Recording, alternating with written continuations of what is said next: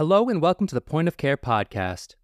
Today's episode is on the inpatient management of community acquired pneumonia. For some background and definitions, pneumonia is inflammation of lung parenchyma, commonly caused by an infection that can affect alveoli, bronchioles, and the interstitium. Pneumonia is the leading cause of infectious death in industrialized countries, including the US, and the most common cause of sepsis. Community acquired pneumonia, or CAP, is any infectious pneumonia contracted outside of a hospital setting. Historically, some pneumonias were noted to be atypical. They had milder symptoms, dry cough, and an interstitial pattern on chest x ray, along with different response to antibiotics. We now know that this difference is because certain organisms preferentially exert their effect on the interstitium. Confusingly, atypical can refer to either the pneumonia itself or the bacteria that often cause it, including chlamydia, legionella, and mycoplasma. Note, however, that viruses are the most common cause and that atypical does not imply uncommon. For the etiology and pathophysiology, the most common bacteria for CAP include strep pneumo, H. flu, and Moraxella catarrhalis. However, a pathogen is only detected in 38% of patients who are admitted with concern for pneumonia. As such, the diagnosis of bacterial CAP should focus on 1. An evidence of systemic inflammation with a white count with a neutrophil predominance, an elevated procalcitonin, fevers, chills, fatigue, and myalgias. 2. Pulmonary signs and symptoms including hypoxia, a productive cough, and dyspnea. And 3 chest x ray evidence of opacities. Pneumonia is almost always associated with the microaspiration of airborne pathogens or oral pharyngeal secretions and is very rarely transmitted via hematogenous dissemination. Pneumonia is often seen in patients with failure of lung protective mechanisms like a cough reflex, mucociliary clearance, or dysfunction of alveolar macrophages. Pneumonia causes hypoxia via infiltration and inflammation in alveoli and interstitium, which leads to decreased ventilation and VQ mismatch. It also leads to intrapulmonary shunting from right to left as blood continues to flow to affected areas and does not exchange oxygen. The expected time course of treated bacterial pneumonia is that the fever should resolve within two to four days, the hypoxia within three to six days, and a chest x ray wouldn't be expected to clear for around one to three months. When you're admitting a patient with CAP, follow this checklist. As always, start with the ABCs. Assess for severe CAP and the need for ICU level care. While there's specific criteria, the respiratory rate is likely key. If it's high, it might lead to the patient tiring out and need for mechanical intubation. CAP is considered severe if you need to be mechanically ventilated or have pressor requirement, or three or more of any of the following altered mental status, hypotension requiring resuscitation, hypothermia, a respiratory rate greater than 30, an O2 requirement, a white count less than 4, a BUN greater than 20, platelets less than 100, or multilobar pneumonia on chest x ray. Together, these can give you a sense of where the patient likely needs to get care. For triaging, we often think about CURB 65 or the Pneumonia Severity Index or PSI, historically known as the PORT score. While together, these scores can be helpful for differentiating sick versus not sick, at the end of the day, your clinical gut trumps all. When you're doing your chart check, look for underlying lung disease, a history of baseline oxygen needs, any previous culture data, whether the patient has received any antibiotics in the last 90 days, whether they have any antibiotics allergies, and if they have influenza and pneumococcal vaccinations. Things that you can't miss include hypoxemia, respiratory failure, sepsis, a pulmonary embolism, and ACS. Beyond your basic admission orders, you should also be thinking about how often you want to be getting pulse oximetry readings, whether the patient needs any supplemental O2. For labs, you should be thinking about sending a procalcitonin, a MRSA nasal swab, and whether or not you should get an RVP and urinary Legionella or strep antigens. Blood cultures in general are only sent if it's concerned for severe pneumonia or sepsis. You can consider getting a CT if you're worried about a PE or if the diagnosis is uncertain, or because you need to look for other complications. Your initial treatment you should be considering is whether you want to continue, broaden, or narrow the antibiotics that have been given in the ED based on the severity and risk factors, and you should also be thinking about whether or not you want to give steroids in severe CAP. When you see the patient, for your HPI intake, get a sense of when the symptoms started and what the trajectory of those symptoms have been. Symptoms can include dyspnea, cough, sputum production, fevers, chills, rigors, fatigue, myalgias, pleuritic chest pain, hemoptysis, night sweats, weight loss, and diarrhea. CAP is less likely if there's the presence of a sore throat or rhinorrhea, which is more consistent with the URI.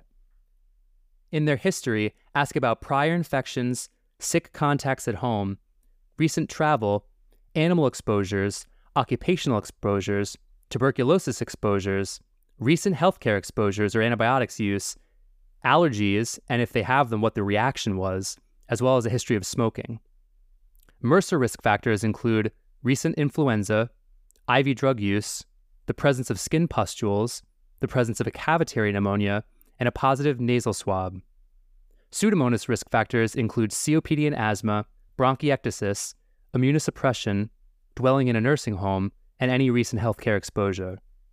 Aspiration risk factors include dementia or altered mental status, alcohol or other drug use, trouble swallowing, GERD, poor dentition, and if the patient is bedridden. When performing your physical exam, for general, note their appearance, their oxygen needs, breathing effort, respiratory rate, and if they're rigoring or diaphoretic, and if they appear altered. For their pulmonary exam, note any crackles, wheezing, or reduced breath sounds. You can check for bronchophony, which is increased clarity and pitch of voice heard over certain areas of the lung, egophony, which is when the E sounds like an A, tactile fremitus, in which vibrations are more pronounced, dullness to percussion, and note the appearance of a patient's sputum. For their cardiac exam, note their rhythm and the presence of any murmurs and an elevated JVP. For their extremities, note if there's any edema and their capillary refill. And for their skin, note any rashes, including erythema multiforme or the presence of petechiae. For your etiology and differential, when it comes to pulmonary infections, viral is the most common, these can include common things like RSV, rhinovirus, and adenovirus, as well as influenza and COVID. Bacterial infections include strep pneumo, H flu, Moraxella, and atypicals including Legionella, Mycoplasma, and Chlamydia. You can't miss MRSA or MSSA, Pseudomonas, and other things might be E. coli or Klebsiella. Fungal infections can include PJP, Aspergillus, histoplasmosis, coccidioides, and Candida, and these are usually only seen in patients who have immunosuppression. Non infectious pulmonary etiologies can include aspiration pneumonitis, atelectasis, PE, an obstruction or plugging, COP, ILD, lung cancer, chemical or drug induced pneumonitis, and diffuse alveolar hemorrhage or DAH. Cardiac etiologies can be ACS or acute decompensated heart failure, which can mimic pneumonia, and other miscellaneous etiologies can include RA, lupus, sarcoid, vasculitis, and acute chest. And as a reminder, you can't miss sepsis, PE, or ACS. For your treatment plan and your antibiotic selection, in general, 5 to 7 days is good for CAP, but you might need anywhere from 10 to 14 days for severe CAP, MRSA or Pseudomonas, and Legionella. CAP treatment includes a beta lactam, most commonly ceftriaxone in the inpatient setting, along with azithromycin or doxycycline to cover atypicals. If you need to cover for Pseudomonas, you can do pip/tazo or cefepime, and if you need to cover for MRSA, you can do vancomycin or linezolid. If the patient has severe CAP, you can give steroids, including hydrocortisone 50 milligrams Q6. You'll then taper based on their clinical improvement. You should also be thinking about source control. Large parapneumonic effusions and any empyema will need to be drained via thoracentesis. You should consider this if it's greater than 10 millimeters, if it's more than half of their hemithorax, or if you suspect that it might be causing dyspnea. For supportive care, you can give acetaminophen for fevers and incentive spirometry to prevent atelectasis. You can also give benzonatate dextromethorphan, or codeine for cough. Though be careful about preventing patients from bringing up their own secretions. In general, patients can be discharged when they've been afebrile for 48 to 72 hours and they're at their baseline O2 requirements and have had stable vitals. Before moving on to clinical pearls, if you remember nothing else, you triage by assessing for severe CAP and calculating a CURB 65 and PSI score. For diagnosis of bacterial pneumonia, focus on pertinent symptoms, evidence of systemic inflammation, and radiological evidence of pneumonia. For typical inpatient CAP, give ceftriaxone and azithromycin or doxycycline. You don't need to cover for anaerobes even if you're concerned for aspiration. If concerned for MRSA or Pseudomonas, give Vanc or linezolid or Zosyn or cefepime.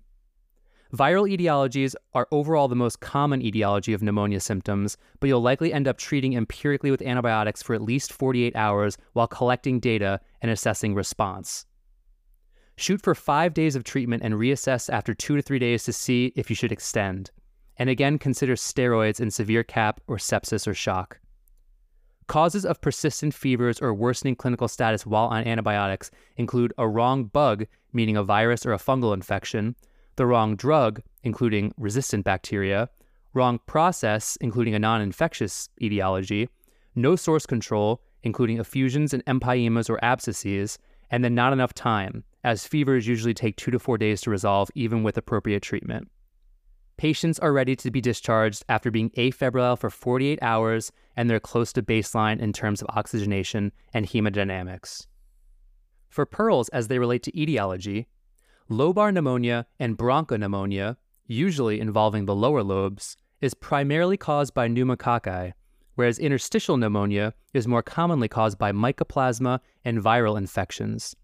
However, a pathogen should not be assumed just based on imaging results.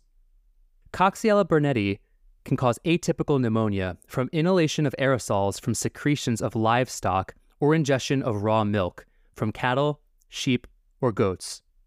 Hematogenous spread to the lungs is very rare, and it's usually only the case when there's a significant nidus, like an endocarditis, and it's often staph. Aspiration pneumonitis is an important mimic of pneumonia. It happens after aspiration of aggravating substances into the airway without infection. And imaging and symptoms are caused by lung parenchyma inflammation. It's more abrupt and may cause low grade fevers. It commonly will be seen in the right middle lobe or right lower lobe if the aspiration happens when the patient's upright, or the right upper lobe when they're supine. It's tough to tell the difference from pneumonia, and you usually end up treating for CAP for at least 48 hours and stopping if the patient recovers rapidly. If you're concerned about aspiration pneumonia, consider the risk factors including altered mental status, trouble swallowing, and poor dentition. It's still most commonly caused by GNRs and other standard CAP organisms. Anaerobes do not commonly grow in lung tissue. In retrospect, if the chest x ray clears quickly, it was more likely aspiration pneumonitis than a bacterial pneumonia. Cryptogenic organizing pneumonia, or COP, is a pneumonia like disease and imaging appearance due to non infectious chronic inflammation. Be on the lookout in those taking amiodarone or who have a history of rheumatoid arthritis. For pearls related to the presentation and diagnosis, Note that any pulmonary disease can mimic pneumonia. You can still have a viral infection and a bacterial pneumonia. Having a positive RVP does not mean that you should withhold antibiotics in the correct clinical context. As a reminder, CURB 65 and PSI are used to calculate mortality risk and have technically not been validated for determining the ideal place of care, but they can be valuable for determining sick versus not sick. Rhinorrhea and sore throat are more commonly seen in URI and are less typical for CAP. Sputum samples are usually not sent due to low sensitivity and yield. Strep pneumo and H flu are very tough to grow in culture. If you do send it, it's considered an adequate sample if there's greater than 25 PMNs and less than 10 squamous epithelial cells. Otherwise, there's concern that the sample was just saliva. You should only send blood cultures if there's concern for severe pneumonia or sepsis, because they're positive in less than 20% of inpatients with pneumonia.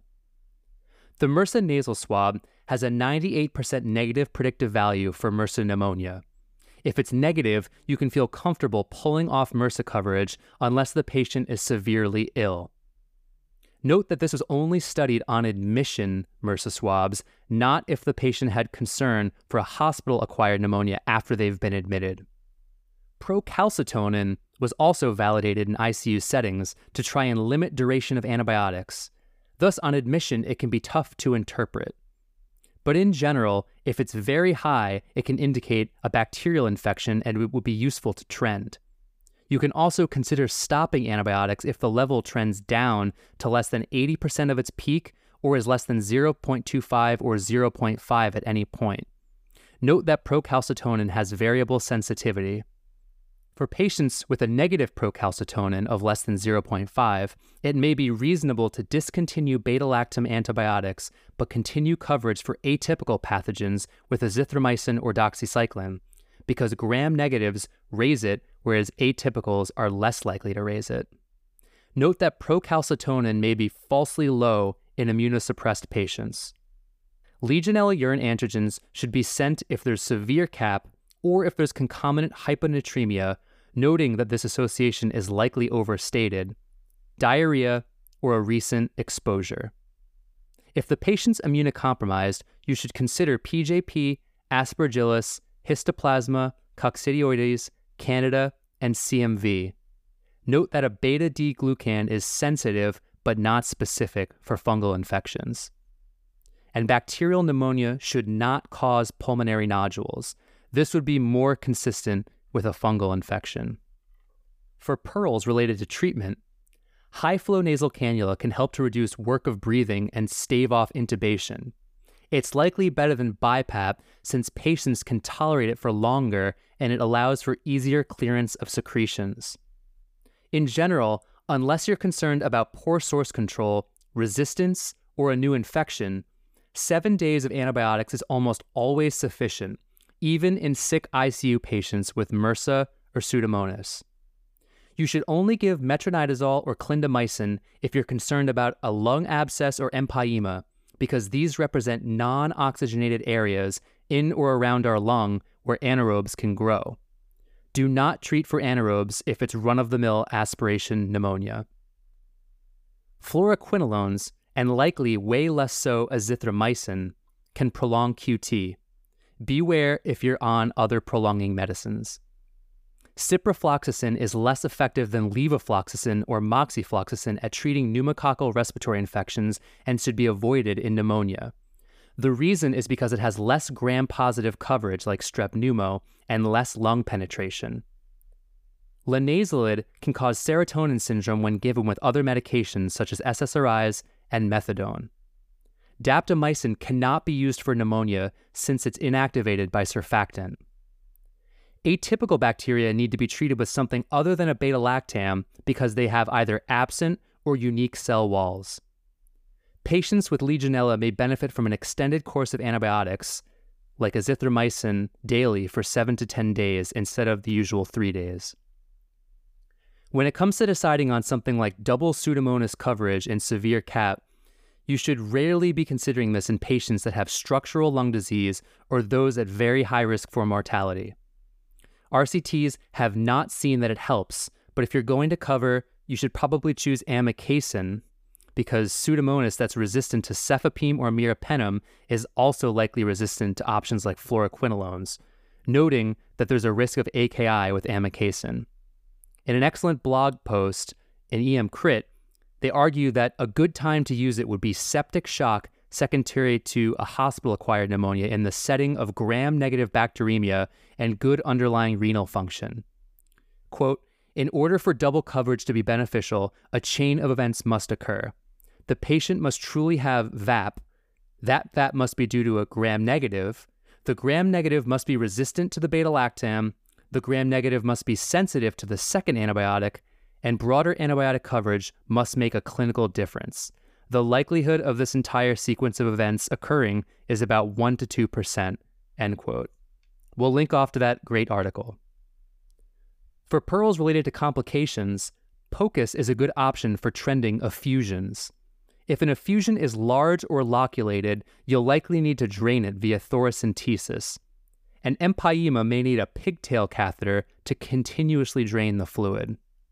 A parapneumonic effusion may develop in the pleural space adjacent to a pneumonia.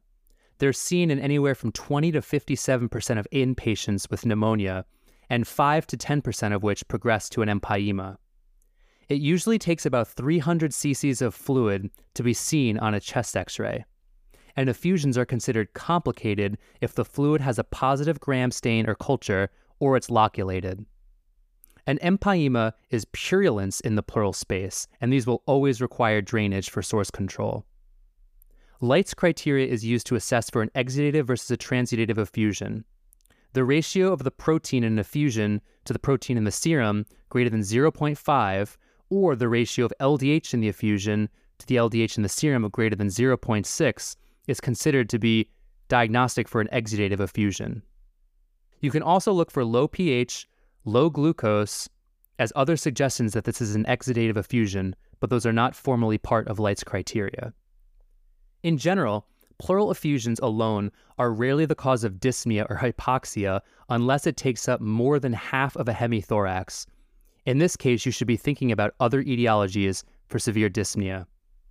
If the patient doesn't improve with antibiotics or they keep getting recurrent pneumonia, you should think about recurrent aspiration, an underlying lung disease like COPD or bronchiectasis, a post obstructive condition like a new malignancy, immunodeficiency that's not diagnosed, or cryptogenic organizing pneumonia, and a CT might help clarify these. Mycoplasma can cause erythema multiforme as well as an autoimmune hemolytic anemia from IgM cold agglutinins. That's all for this episode. Check out pointofcaremedicine.com to see the templates we discussed, as well as the pearls, literature, and links to other resources.